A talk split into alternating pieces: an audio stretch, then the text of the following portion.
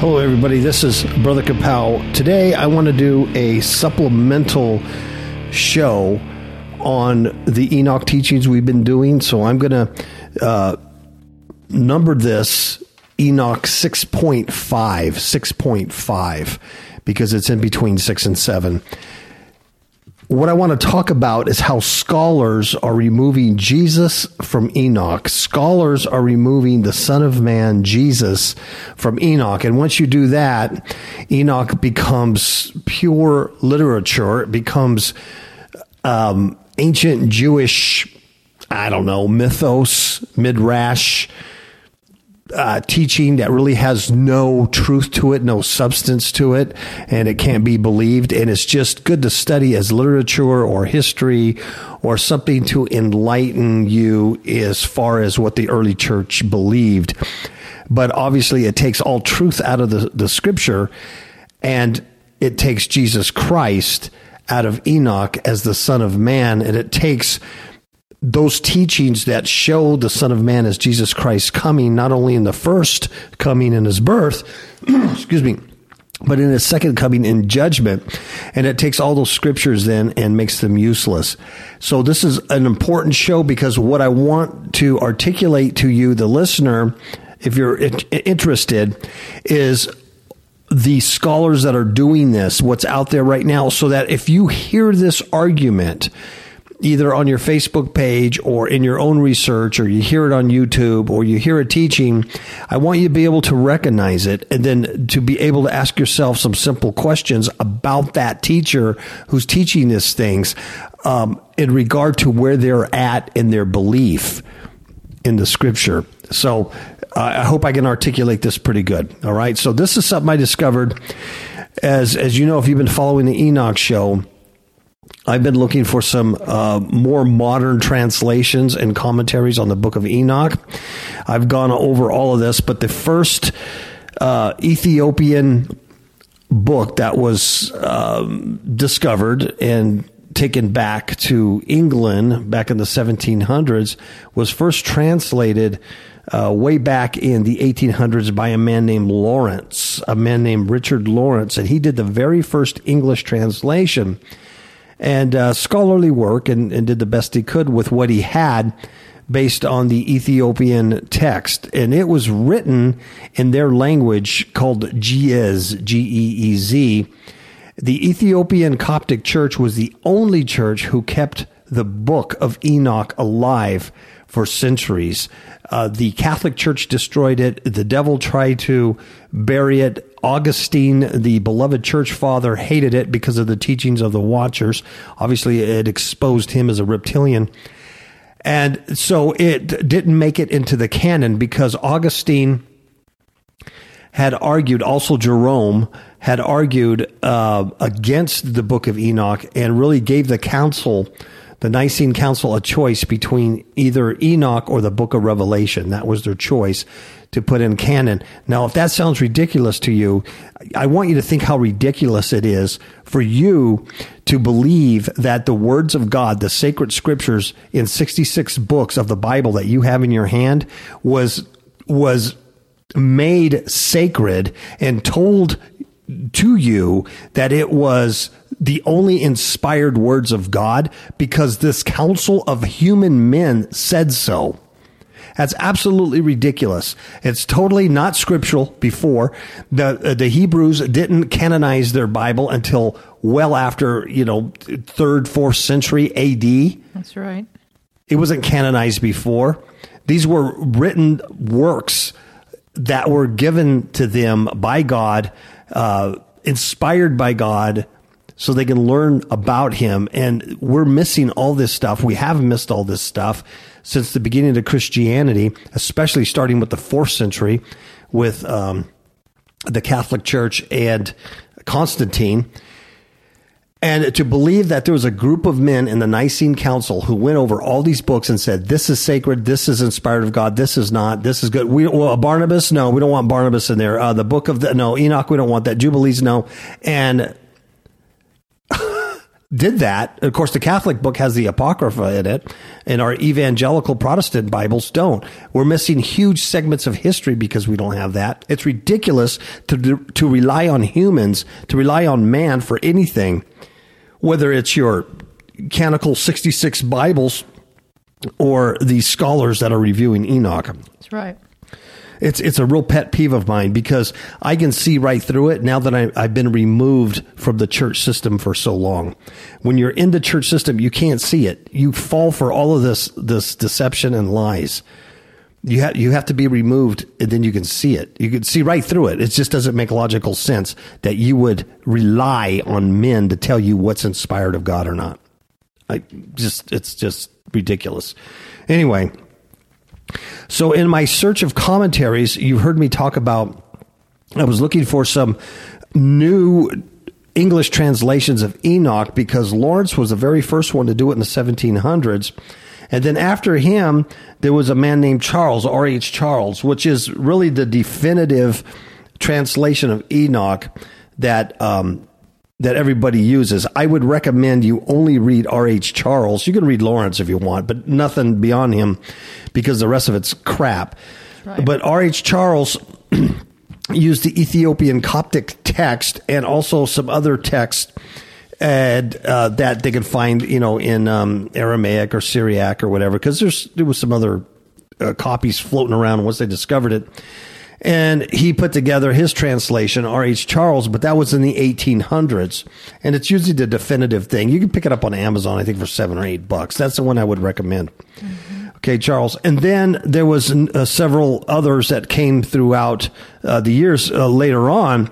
And of course, after 1948, when the Dead Sea Scrolls were discovered, fragments of Enoch, fragments of the book of Enoch were discovered in the Dead Sea Scrolls. Up to that point, many thought, many of these scholars actually thought this was a Christian work written in the second century AD. They actually believed that. So they discounted the words of God right from the start. And they tried to suppress it and discount it right from the start that, oh, it was written by a Christian scribe you know, a zealous Christian guy in the second century AD. They believed it all the way up to 1948 when, oh my God, fragments were discovered in Qumran, mm-hmm. in the caves that dated back before Christ. So now they had to admit it's an ancient book, but they will only admit because they can only date it to the second temple period. In other words, right around the exile, the return from Babylonian captivity is where they date it from. And of course, if it's dated then, it couldn't be written by Enoch, could it? Mm-hmm. Nor could the information or the contents be given to Enoch to be passed to his son Methuselah, who passed it to Noah, and then it was then passed on through all generations up until it was hidden after the first after 70 AD and after the first century church who used it extensively right? No, that couldn't be true to them because it was written in the second temple period by somebody pretending to be Enoch. They call it pseudepigrapha. And of course, they whitewash it and they go, well, you know, pseudepigrapha doesn't mean it's necessarily bad. It just means that someone was writing under the guise of somebody else, you know, to, to, you know, make their point. Well, that is called a lie. That's a liar. If I were to write a book and, and say, my name is Jimmy Carter and I'm writing a book on the presidency of the White House and how I ate peanuts for dinner, but I'm not Jimmy Carter that's not called pseudepigrapha. That's called liar. I'm a liar because I don't ever say who I am. I'm pretending to be somebody else. So if you come off with that premise, if a scholar comes off with the premise that that book was written by somebody else other than Anna, um, Enoch, or the contents of it came from anybody else other than the seventh from Adam, then those contents are a lie. And if those contents and that writer is a liar, then everything else in there is a house of cards and it falls to pieces. And the book becomes only valuable as literature research or for historical documentation or just to learn what those crazy people in the first century like Peter and Jesus and Paul believed. And it just becomes useless. You see, you see the slippery slope there. Yep. So these scholars all believed after Charles wrote his translation, these scholars believed it was a, a second century book. You know why? Because the very moment you open the book of Enoch, and I would highly suggest you get it, get R.H. Charles. Go to Amazon, get R.H. Charles. I think it's seven or eight bucks. Don't get anything else. Um, you can also get it, you can read it free online um, sacredtext.com. You could read the Lawrence one and I, probably Charles too. So you can do that.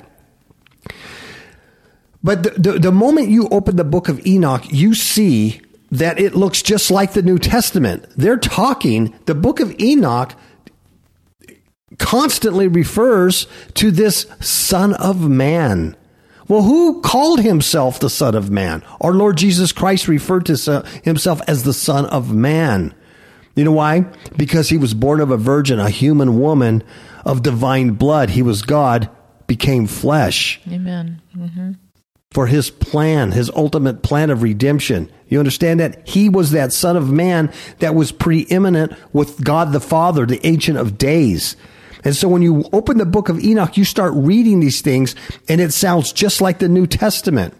Well, you're not the only one that's going to see that. You know who else saw that?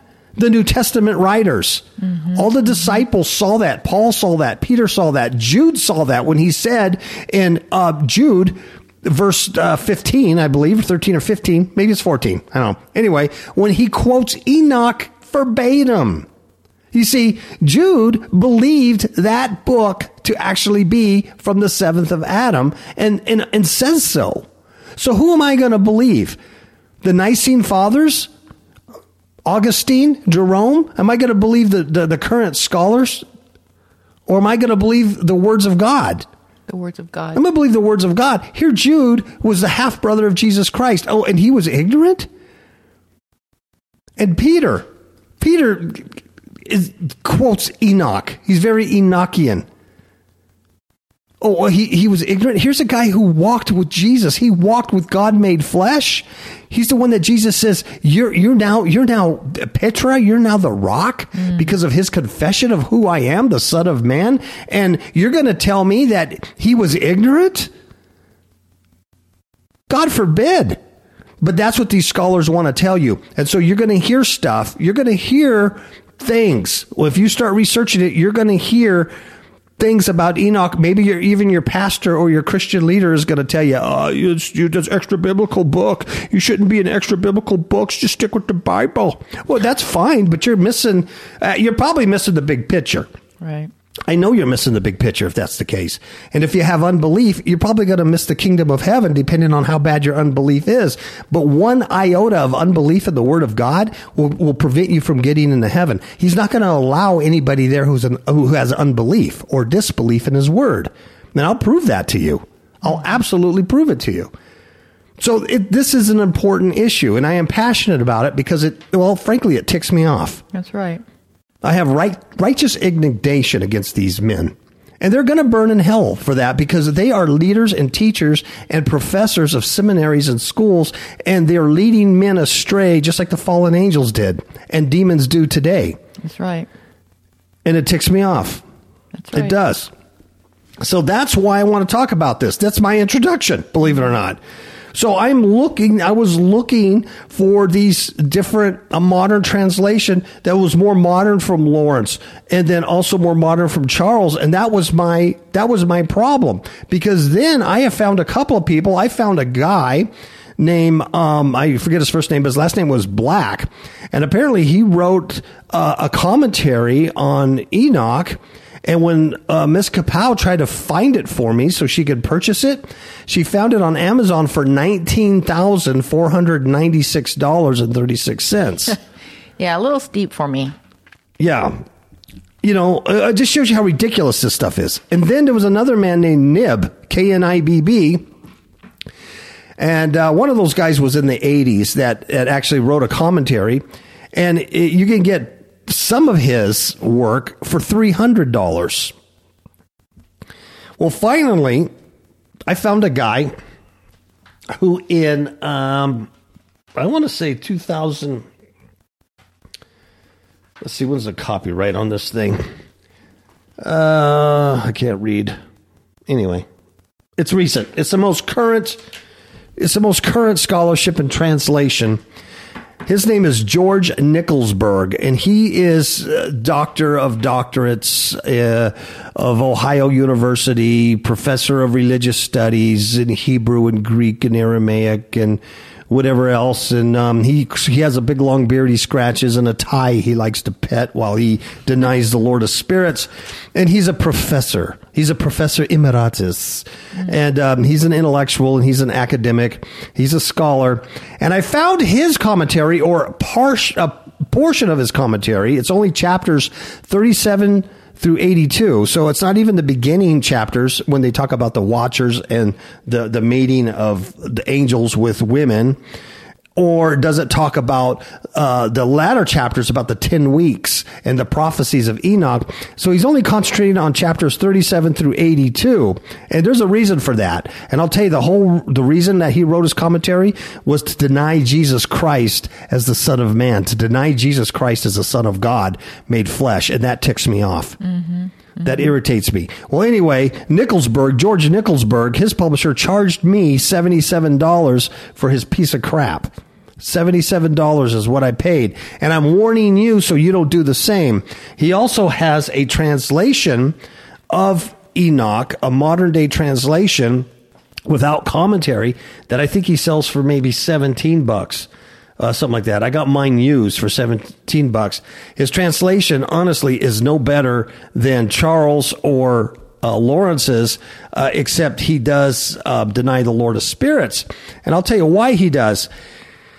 Uh, he does it because he's an unbeliever. He has disbelief. He doesn't believe in the words of God. He comes from a place of scholarship where it is absolutely impossible for him to believe that Enoch, the seventh from Adam, actually transmitted these words in a book form or scroll or whatever they did on a rock, I have no idea, and transmitted these ideas that he got from heaven and from the heavenly tablets and passed them on to his son, who passed them on to his son and his great grandson, Noah, survived the flood, and that many of scripture, Old and New Testament, especially New Testament, are based on the prophecies of Enoch, the seventh from Adam, because he was shown the totality of the history of humankind. Well, Mr. Nickelsburg, and and I would I would go on to say every scholar is going to believe this. They're like evolutionists. You can't believe anything but evolutionists if you're uh, if you're uh, in academics, you know, because you'll be thrown out. That's right. So they come from a place where they have disbelief that it's the word of God. They believe that Enoch was written in the second temple period, somewhere right after the exile to Babylon and the return to their land, probably around 175 BC or something like that. A couple of hundred years, two to three hundred years before the birth of Christ. And they believe it was written by somebody using the pseudonym of Enoch. And the reason why they would do that was to boost up the Jewish people uh, for the Maccabees, for the Maccabean revolt against the Syrian, against uh, Antiochus the Fourth, and uh, that's why it was. So when it mentions the Son of Man, they do not believe that that Son of, son of Man is Jesus Christ at all. It's a mysterious figure. Well, I'll tell you what, the New Testament writers, John the Baptist, Jesus Christ uh, himself, Paul, Peter, Jude, they all attested to Enoch and they believed that Enoch pointed to the Son of Man being Jesus Christ. And that's what made that book so valuable to the early church and convinced so many Jews to convert to Christianity. To, mm-hmm. to and not convert to Christianity, but to, to understand who their Messiah was.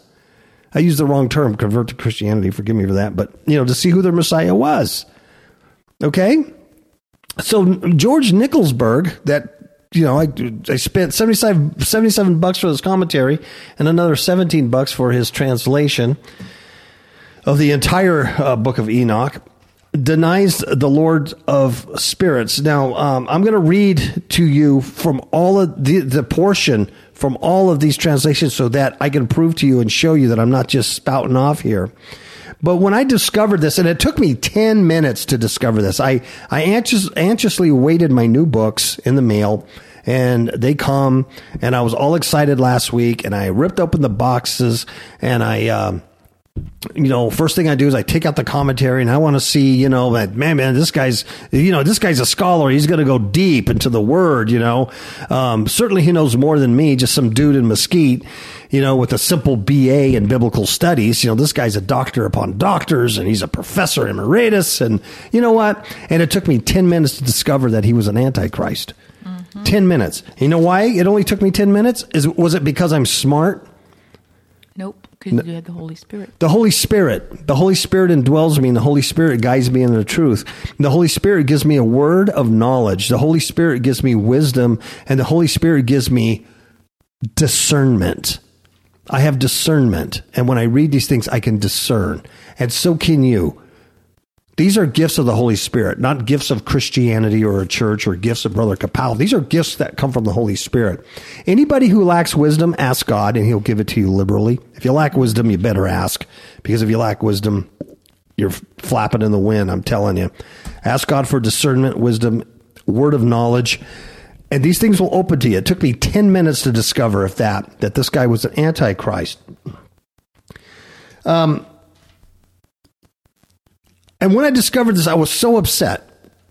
I was I, w- I was so upset. I started looking at all these other translations and going, this this dude is denying the is the Son of Man. He's denying Jesus Christ, and that's the reason why he wrote a commentary that only covers chapters thirty seven through eighty two. Because the Son of Man is is referred to constantly throughout Enoch as being preeminent with God, as as just like the Bible says that in the beginning was the Word, and the Word was with God, and the Word was God.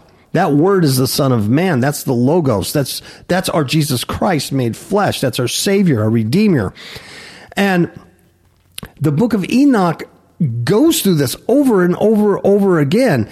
And in chapter 20, in chapter 71, in chapter 71, which Nickelsburg's commentary covers, and his translation obviously covers, in 71, Oh, he he has a he has a, a heading that says Enoch is discovered to be that son of man. Mm-hmm. And in his translation, he makes Enoch the son of man. He makes a human being, the seventh from Adam, who is a son. He is a son of man in the sense that he's an offspring of mankind. But he's not the son of man in the sense of Jesus Christ, who was half human, half deity, divine blood.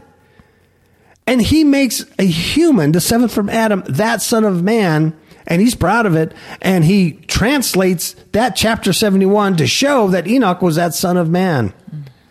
But he's a coward. See, this guy's a coward because I'll show you where he later on in footnote says that um, in a footnote. He doesn't put it right in a commentary. He puts it, he hides it, and he says, "I want to be cl- certain, everybody to be clear that um, I do not believe that the uh, early Jewish writers."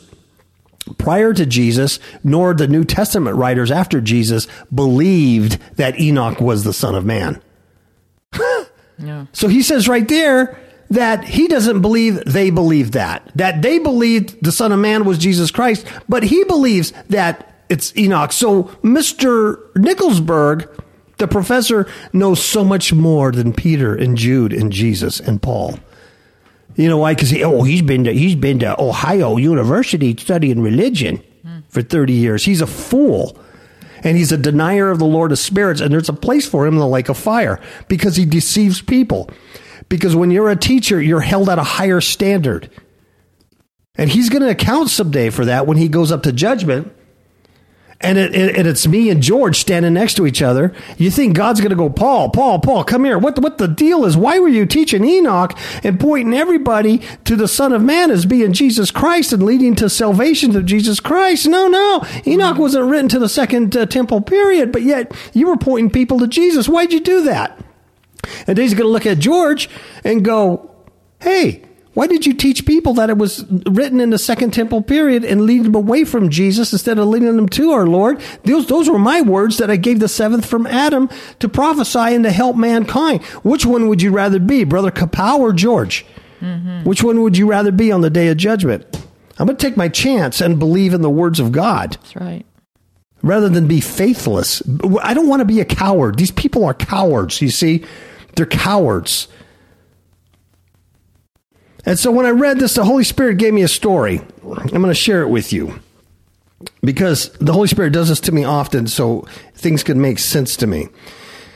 And um, because I, I, I, read that this scholar, he, he comes from the premise that the book of Enoch was written in uh, the Second Temple period by an unknown author pretending to be Enoch uh, for the Maccabees and uh, for the Jews. And it's a great study to study Jewish history and to understand the, the stupid thinking of the early church, uh, like Jude and Peter and Paul. You know, and he was so arrogant to even make a statement that we should not be critical of Peter and Jude for believing in Enoch because in their cultural milieu of their day, it was something that was common. A pseudepigrapha work was common and that this Jewish midrash was a common thing uh, for Jews to believe in. So let's not be too critical of stupid Peter and poor stupid Jude and Paul. He actually said stuff like that. Mm. That's how arrogant the son of Satan is. He knows more than Peter and Paul and Jude. He knows more. And so he says that he was certain, absolutely certain, the dating of the book of Enoch could no uh, could not be earlier than the second temple period. And when I say second temple period, I hope everybody knows what I mean. The Jewish temple was destroyed in 586 BC by the Babylonians. When they returned from Babylonian exile after 70 years, and rebuilt the Jewish temple from that point all the way to 70 AD, 40 years after Christ's death, uh, was the second Jewish temple period, uh, which it was then destroyed. Now we have no Jewish temple period, right? So this guy is certain that it was written in that time frame, you know, before Christ. And you know why he's certain? And I lie to you not. You know why he and all the scholars are certain of that dating? because the oldest fragments of Enoch that were found in Qumran, the Dead Sea Scrolls, dated to such. yeah. Uh, Uh, did they, I don't know if they use carbon dating. I don't know if they try to date a mollusk, a live mollusk that went to a billion years old. You've heard that story. Or they just use textual analysis but they're certain that it can't be older because the oldest fragments they found dated to that period. Now, I want you to really put your logical hat on and, and listen to what the Holy Spirit told me because here's what the Holy Spirit gave me. He said, Paul, go to Barnes and Noble in St. George, Utah. Now, fortunately, he didn't make me physically do it. I went there mentally and in the spirit. So I didn't have to physically drive to St. George, Utah.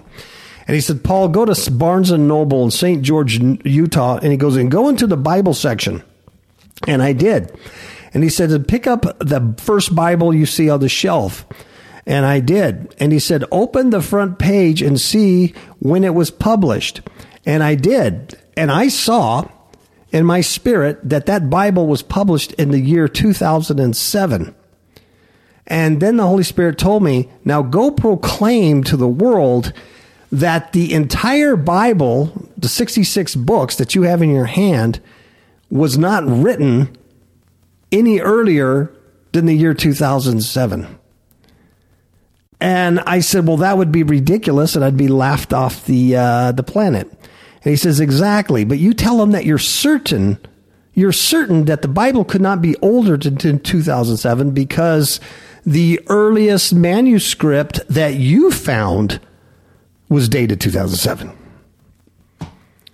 You get it?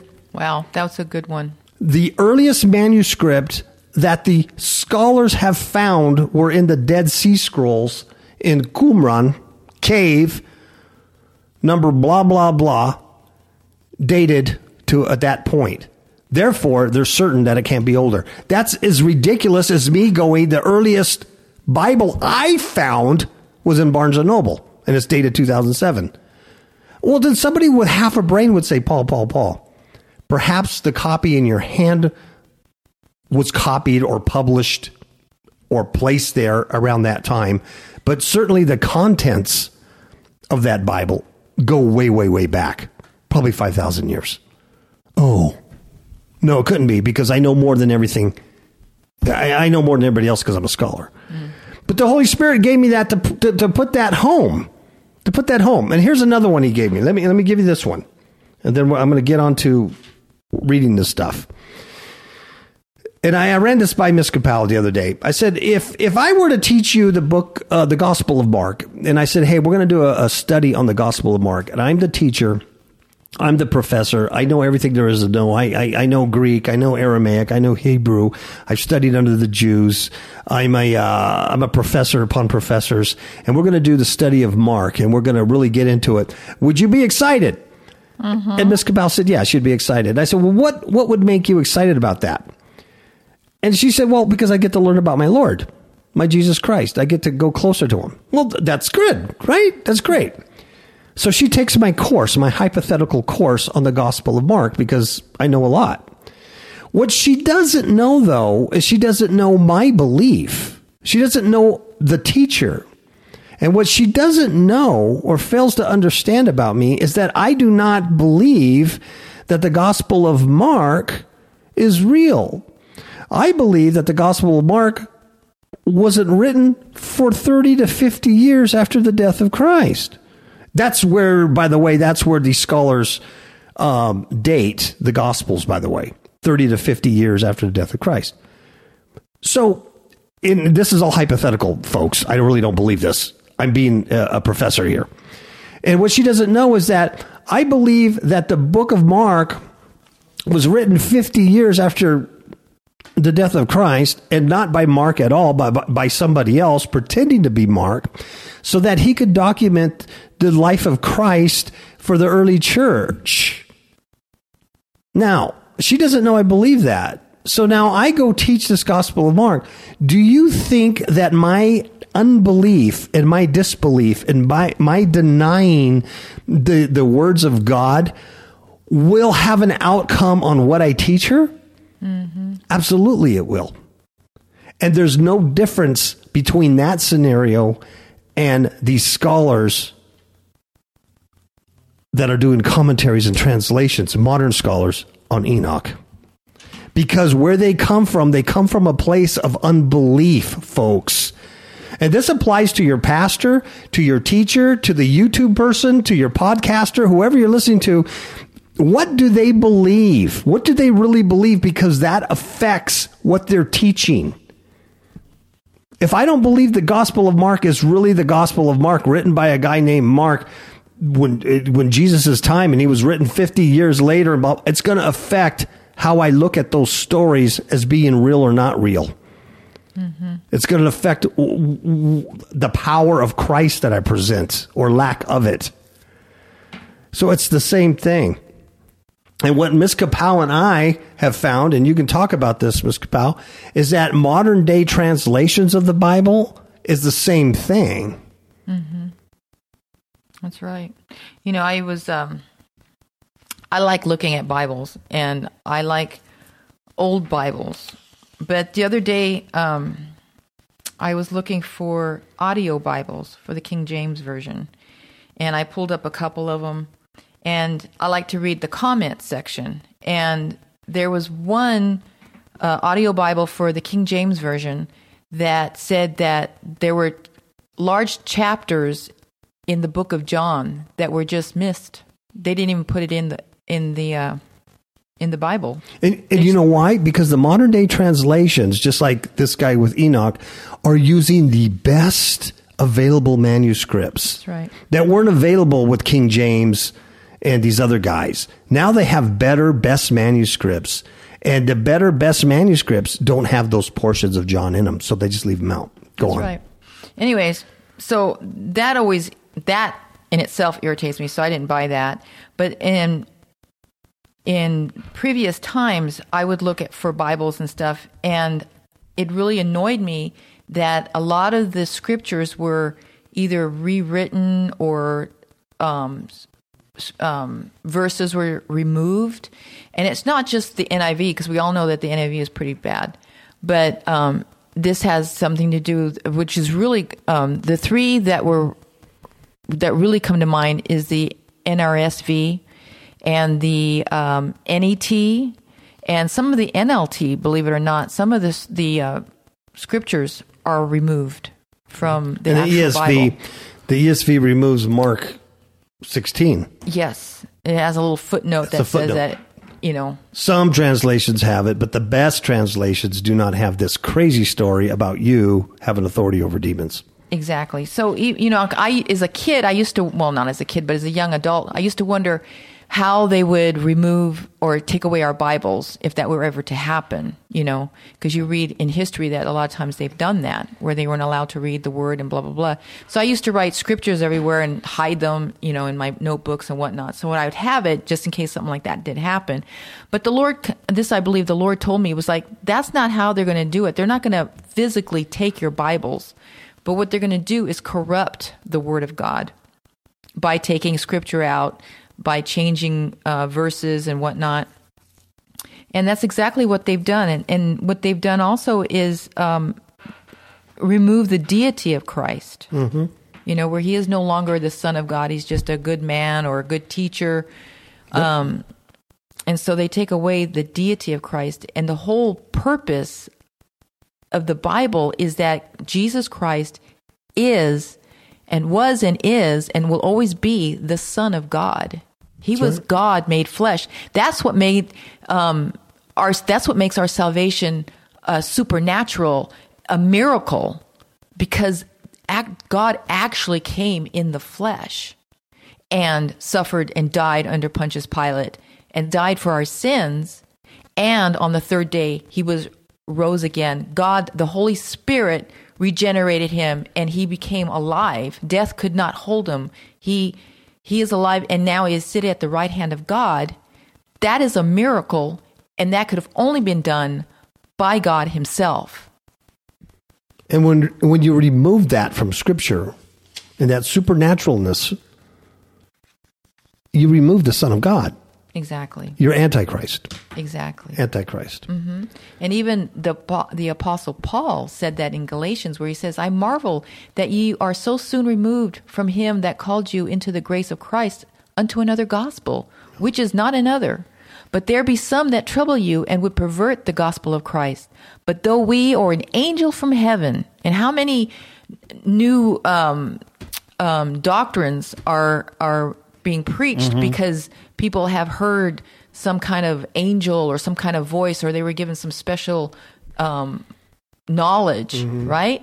So, so, or even if an angel from heaven preach any other gospel unto you than that which we have preached unto you, let him be accursed. As we said before, so say I now again: If any man preach any other gospel unto you than that ye have received, let him be accursed.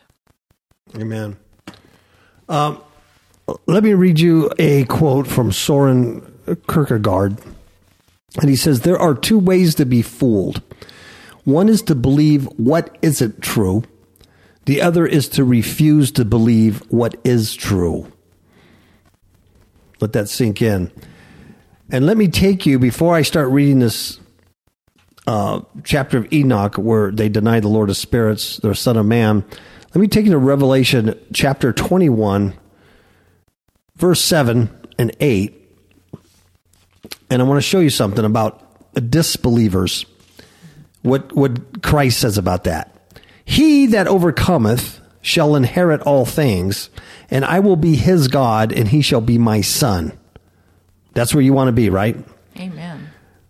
But the fearful, that means timid. See, they're they're timid. They're timid to come out on the things of God. That's why the ESV Bible uh, leaves out Mark 16, your authority over uh, sorcery and over demons, because they're timid. Oh, that can't be true. That's just too supernatural.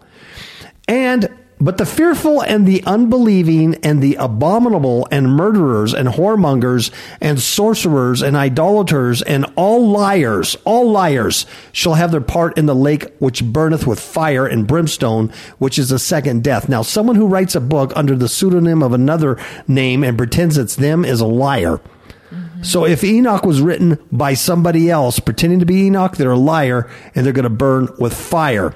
I don't understand how a person like that could read, could write such a spiritual book and talk about Judgment Day and the Son of Man and how Jude could and Peter could be so ignorant not to know that. But according to the scholars, that's exactly the case. So the fearful and unbelieving are lumped up with murderers and whoremongers, sorcerers, idolaters, and liars. Right? So let's look at that word unbelieving, the unbelieving. And I'm going to show you it is a Greek word means apistos. Pistos means faith. Apistos means no faith or lack of faith. It means disbelieving without Christian faith. It, it, you're untrustworthy. You know Faithless. what that means?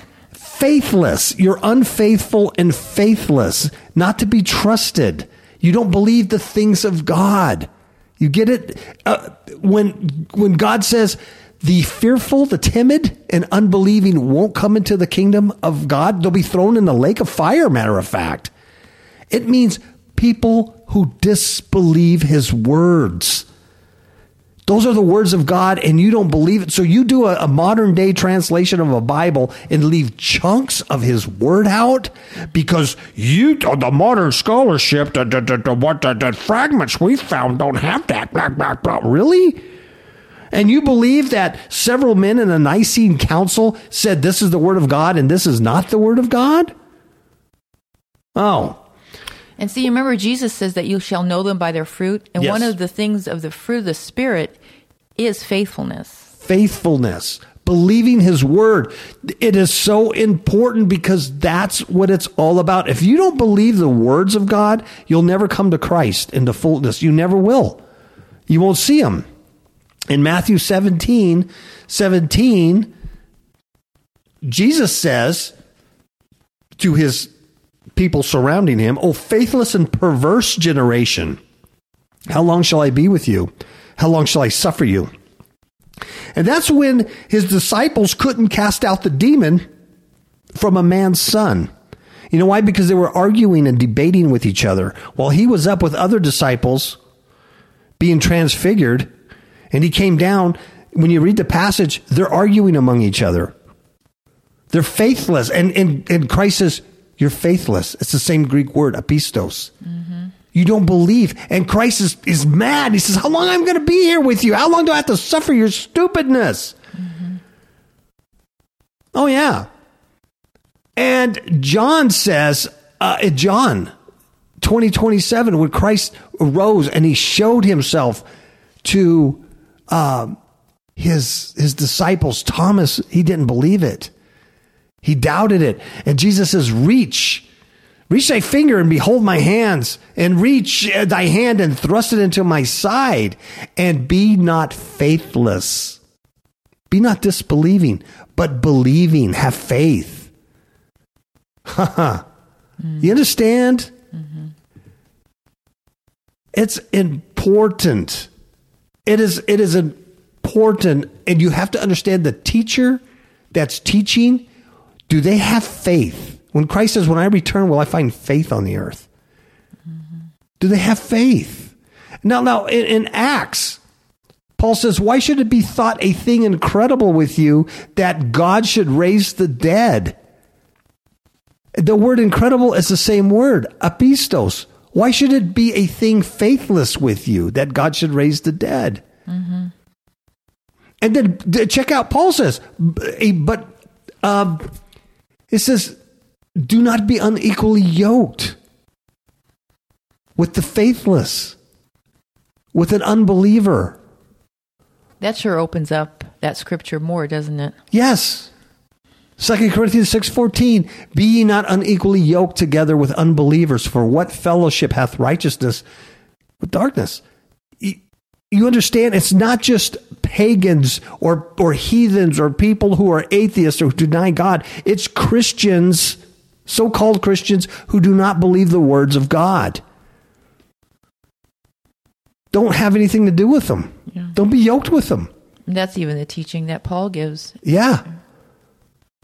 Oh yeah. Now how, Titus, Titus 1.15 says, and unbelieving. Okay, let me go. Up, let me go up. Uh, unto the pure, all things are pure, but unto them that are defiled and unbelieving, the word is apistos, faithless. But unto them who are defiled and faithless is nothing pure, but even their mind and conscience is defiled. You understand why you can't have fellowship with them and be yoked with them? All right. You can't. I couldn't be yoked with Professor Nickelsburg. I couldn't work under him or have him be my boss. I couldn't be yoked in business with him. He's an unbeliever. He's faithless. I don't want to be standing next to him on Judgment Day. I don't want to stand to him next to him uh, here. You see, faithless, faithless. Okay, let me uh, let me read you something here. Let me uh, real quick. I'm gonna I'm gonna show you what I'm talking about now. I'm gonna start with George Nichol, Nickelsburg's commentary, real quick, and I'm gonna take you to the chapter where he denies Jesus Christ as the Son of Man. It's a portion in chapter um, 70, Enoch is taken to heaven and he sees God, the head of days, and there's angels without number, and it's it's a very dramatic scene up in heaven. And uh, he says, you know, Enoch says, I cried out with a loud voice. Now I'm, I'm reading directly from Nichol, Nickelsburg's translation. And I cried out with a loud voice uh, with the spirit of power, and I blessed and praised the exalted. And those blessings that went forth from my mouth were acceptable in the presence of the head of days. And then he has a headline that says Enoch is identified as the Son of Man. And when I saw that, I about fell off my chair. And in verse 13, chapter 71, verse 13, Nickelsburg translates the book and says, And that head of days came with Michael and Raphael and Gabriel and Phanuel and thousands and ten thousands of angels without number. And he came to me, and there's, uh, there's a footnote there with A because uh, you know those different different fragments say different things but he's going to go ahead and translate it this way and it says and he came uh, to me and greeted me with his voice right and so that, that's god coming to enoch and saying hi enoch really and uh, and he said to me, "You are," and that's in parentheses. See, because that's not in the original. But this guy wants to add that because he has the best manuscripts. And it says, You are that Son of Man. So that's God talking to Enoch, telling him, You are that Son of Man who was born for righteousness, and righteousness dwells on you. And the righteousness of the head of days will not forsake you. And he said to me, He proclaims peace to you in the name of the age that is to be. For from their peace has proceeded from creation of the age, and thus you will have it forever and ever and ever, and all will walk on your path, since righteousness will never forsake you, and you will be their dwelling, and with you their lot, and from you they will not be separated forever and ever and ever, and thus there will be length of days f- with that Son of Man, and there will be peace for the righteous, and the path of truth for the righteous, in the name of the Lord of spirits forever and ever. Do you get what he just wrote? Mm-hmm. He just he just attributed everything to the Son of Man, Jesus Christ, living forever and us dwelling with him forever, and him being from the inception of creation going forth in peace. He just attributed all of that to a human being, the seventh from Adam. Hmm. Because that's how he sees it. So he wrote this entire translation, 600 some odd pages, just to slip this by, just to forsake Jesus Christ. Yeah, I'm not kidding you. I am not kidding you. He says that Enoch is the that son of man. And let me read to you what he says. He talks about it and he says it's a prob- problematic uh, line and then he talks about R.H. Charles. The other translator back in the 1800s, it says Charles could not imagine that this author, see what I mean? This author It's not Enoch, it's some unknown author. Charles could not imagine that this author would identify the Son of Man with Enoch. He claimed that a passage had dropped from the text that described the Son of Man accompanying the head of days and a conversation taking place between Enoch and an angel. Verses 14b through 17, he supposed, are the remnant of the angel's description of the function of the Son of Man, which some scribe mistakenly applied to Enoch and transposed it to the second person. Charles, in turn, changed the second person pronoun in verse 14b and all the second person uh, uh, suffixes into the third person. Charles' tour de force, however, has no foundation in the manuscripts and has been universally rejected by scholars. You get what I'm saying? Mm. So Charles did not see Enoch as the son of man. It's impossible to see Enoch as the son of man when you read the entire book. It doesn't refer to a human. It obviously refers to a divine being, but not this idiot. And so now he's bagging on Charles for um, saying so. And he says that all scholars have rejected Ch- Charles now. That's what I mean. You can't read anything beyond his. The language here is that of an installation formula. He says, and this fits well with commissioning scene. The identification of Enoch as the son of man can be read as a first step towards the angelification of the seer in in the in the other uh, non Enoch books, like the second Enoch, and then his identification with the Metatron and three Enoch, which is Kabbalism. There's only one real Enoch, and that's one Enoch. That's the only book. Two and three Enochs are junk. They're just they're Kabbalistic Jewish mysticism, and that's what he's talking about. He's making the Son of Man part of Jewish mysticism now. Wow. You see what I mean? And then he goes on and he says um, that those verses describe the eschatological status and function of the Son of Man, here identified with Enoch. Uh, he also goes on, he says, the Son of Man slash Enoch is characterized, first of all, with the quality of righteousness. This is appropriate for Enoch, the one who walked with God and was taken up. So he goes through great length to prove that Enoch was the son of man. He says, moreover, as we have seen, righteousness is a quality associated with the chosen one slash son of man in the body of the parables. In his function as judge, he is the executor of divine justice and the patron of righteousness and chosen. So he, by saying that, he removes all um, belief that Enoch is talking about the Son of Man coming back in judgment with thousands upon ten thousands of his angels to execute judgment on the ungodly who have spoken such ungodly things against him, as recorded in Jude.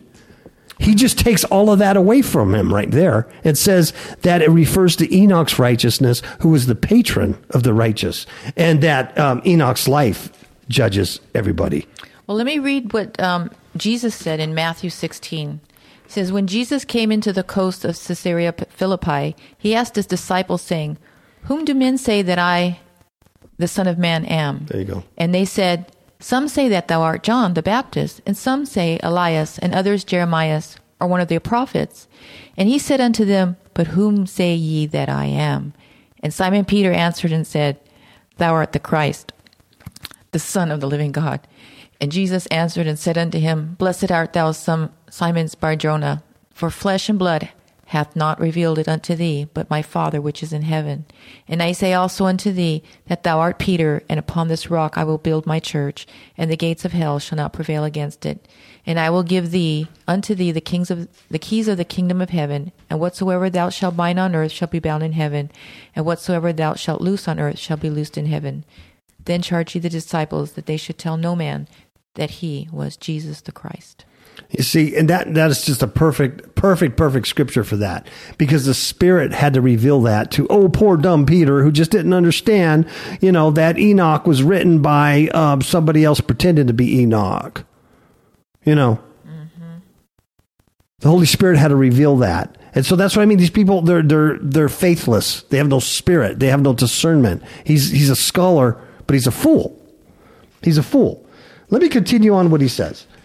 He says that the Son of Man or Enoch will be the everlasting companion of the righteous. Thus, the righteous will walk on his path, which is associated with righteousness and is called the true upright path. So he's taken everything that Christ is and has attributed it to a human. Now, let me tell you what a coward he is, because in small print under his footnote 27 on page 330, he says, For the record, I think that statements about the pre existence of the Son of Man in chapters 48 and 62 in Enoch mm-hmm. provide strong evidence that the authors, quote unquote, and transmitters of the three parables did not envision Enoch as the Son of Man. Hmm. What a coward. So he says, for the record, he believes that these statements prove that the authors and the transmitters did not believe that Enoch was the Son of Man. But he, he doesn't tell you that in his his commentary. He puts it way in a footnote.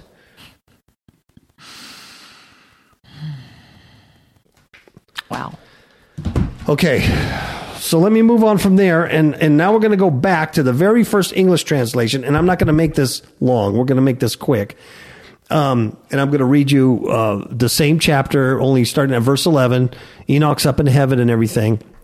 And this is the way Laurence in the 1700s, the very first English translation of the book of Enoch, translated this passage. And he translated it Michael, Raphael, Gabriel, Phanuel, and the holy angels who were in the heavens above went in and out of it.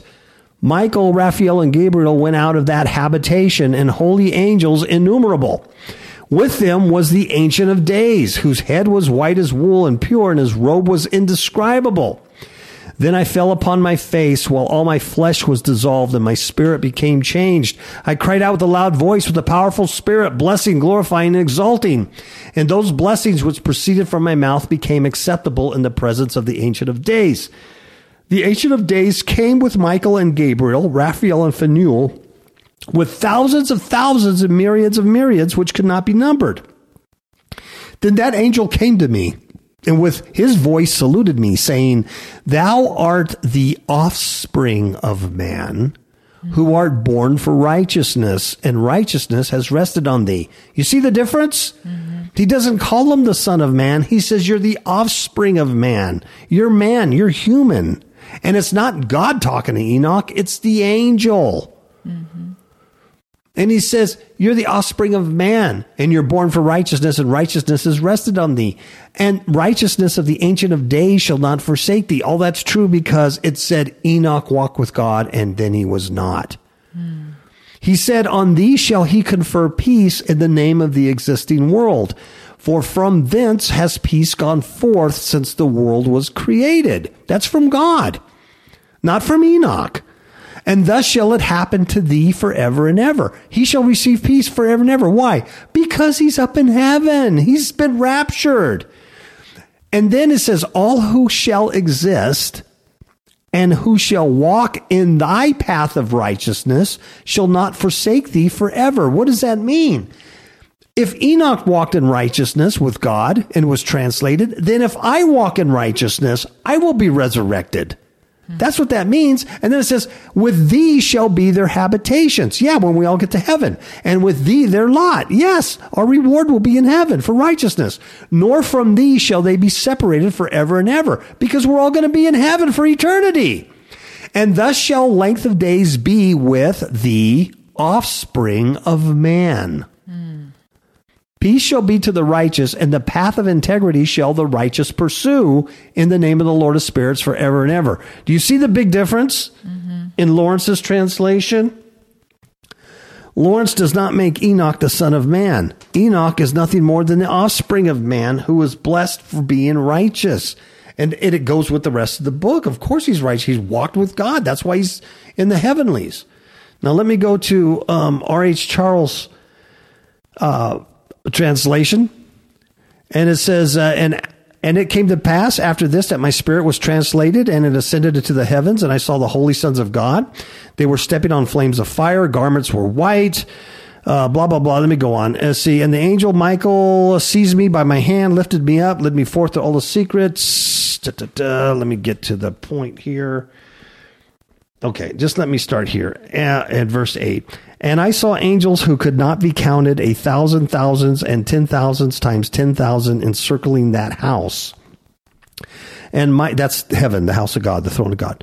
And Michael and Raphael and Gabriel and Phanuel and the holy angels who are above the heavens go in and out of that house. And they came forth from that house, and Michael and Gabriel, Raphael and Phanuel, and many holy angels without numbers. And with them the head of days. His head was white, pure as wool, and his raiment indescribable.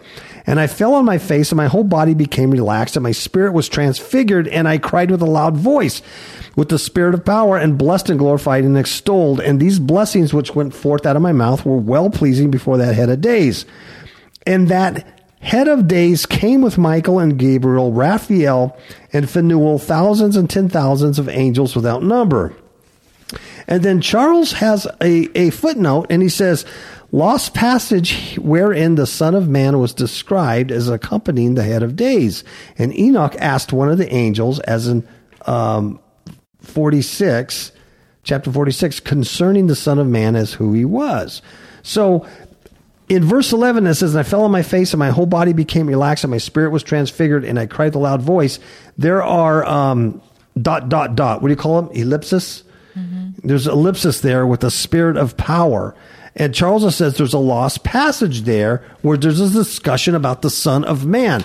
Well, the new translator, Mr. Nickelsburg, George here, um, doesn't say that. He just he says, "Well, Enoch was the son of man." He doesn't say there's some lost stuff, and in fact, he bags on Charles for saying such a thing.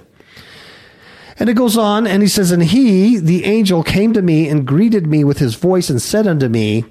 This is the Son of Man who is born unto righteousness. Not Enoch, but this is the Son of Man. So Charles' translation differs from Laurence's, where Laurence says no, you're you're the offspring of man, and you're righteous, and that's why you're here in heaven. And those people that are going to be transferred are going to be in heaven with you. Charles says that this is the Son of Man who is born unto righteousness, and righteousness abides over him. And the righteousness of the head of days forsakes him not. And he said unto me, uh, He proclaims unto thee peace in the name of the world to come, from whence has proceeded peace since the creation of the world. So shall it be unto thee forever and ever and ever and all shall walk in the in his ways since righteousness never forsakes him. With him will be their dwelling places and with him their heritage. And they shall not be separated from him forever and ever and ever. And so there shall be length of days with that son of man and the righteous shall have peace and an upright way in the name of the lord of spirits forever and ever. So rh charles clearly points that that son of man is jesus christ and not enoch. Laurence points that Enoch is not the son of man, but the offspring of man who is righteous and who's up in heaven, and then other righteous people will follow his path and be up heaven. Both could be correct. I tend to go more with R.H. Charles. Okay, now let me read you one last one from John D. Ladd, and that's the translator paraphrase that I've been using uh, in this study. And here's what he writes. And he says, uh, let me get right to the scripture. Uh, then Michael, Raphael, Gabriel, Phanuel, and uncountable angels came out of that house. The head of days was with them. His head was white as wool. His garments were indescribable. I fell on my face. My body melted. My spirit was transformed, and I cried loudly, blessing, praising, exulting. My praises were pleasing to the head of days. The head of days was himself there with all those angels. And let's see, let me get past this stuff. That angel came to me and said, You were born to be righteous. So this guy's translation follows more Laurence's.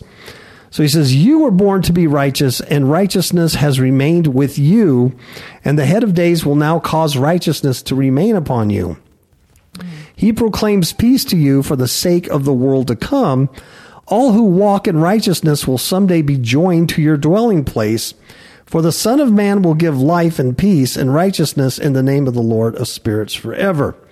Okay, so that was Lad. Now he tends to um, to go more with what Laurence had wrote about Enoch, and I tend to go more with Charles. And here's why: because the rest of Enoch, the entire book of Enoch, he never points to himself. He only points to the Son of Man and who that Son of Man is. Mm-hmm. And the mystery of the Son of Man. Enoch wasn't interested in glorifying himself. Matter of fact, he's falling on his face, pooping his pants, you know, because of what he's seeing. He's not going he's not writing about himself going oh they told me i was so cool and righteous and everybody's going to be you know that's like me is going to be up here which is true. I mean it's it's it's not untrue that if you follow a righteous path you're going to go to heaven. It's not untrue but i think the entire book points to the son of man as jesus christ and not to enoch as anything special. He was just the seventh from adam who who who walked with god. Mm-hmm and was translated. This one scripture I wanted to read um, in John 5:25 it says very verily I say unto you the hour is coming and now is when the dead shall hear the voice of the son of God and they that hear shall live.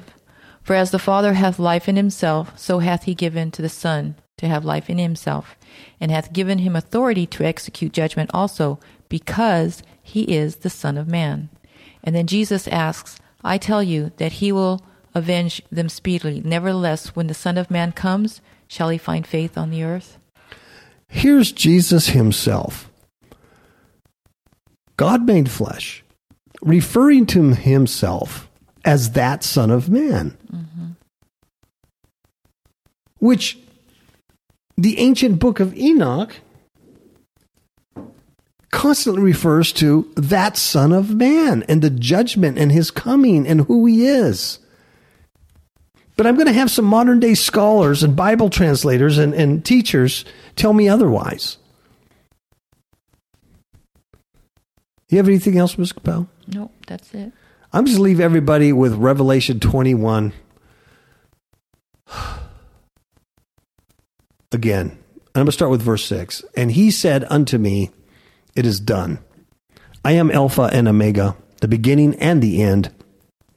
I will give unto him that is athirst of the fountain of water of life freely. He that overcometh shall inherit all things, and I will be his God, and he shall be my son. Mm. But the fearful and unbelieving, the disbelieving, the apistos, and the abominable and murderers and whoremongers and sorcerers and idolaters and all liars shall have their part in the lake which burneth with fire and brimstone, which is the second death. Hmm. Now, I know everybody listening to the sound of my voice, so you wouldn't be listening to the show, believes that Jesus Christ is that Son of Man, the Son of God. Made flesh. Everybody believes that. So if you were to listen to somebody who denies that, then they're denying that truth. And if they deny that truth of God, then what are they? They're liars. They're not only unbelieving, apistos, they're liars. And they're going to burn with fire. That's what Jesus says. So just a little warning. When you if you're you're going to research this stuff look into it you're going to come across this type of thinking. And you're going to have to make up your own mind what you believe. Because no one could could say what you should believe you're going to have to make up your own mind. That's right. What you want to do. And maybe you're just going to be you know, middle of the, maybe you'll try to be middle of the road. You know, I really don't, I'm not on fire about this. I really don't believe it. Uh, and I really don't disbelieve it. Maybe I'll just stick with my, uh, canonical 66 books and just let it be. And, um, you can take a middle of the road, be lukewarm and take your chance. But the scriptures say that he's going to spew the lukewarm out of his mouth. He'd rather have you hot or cold. Be a George Nickelsburg or be a Brother Kapow, but don't be in between. Mm-hmm. Don't be in between. Don't be don't be feckless. Don't be timid. Uh, that's all I have. Anything else, Miss Kamal? Nope, that's it. Okay. Good night.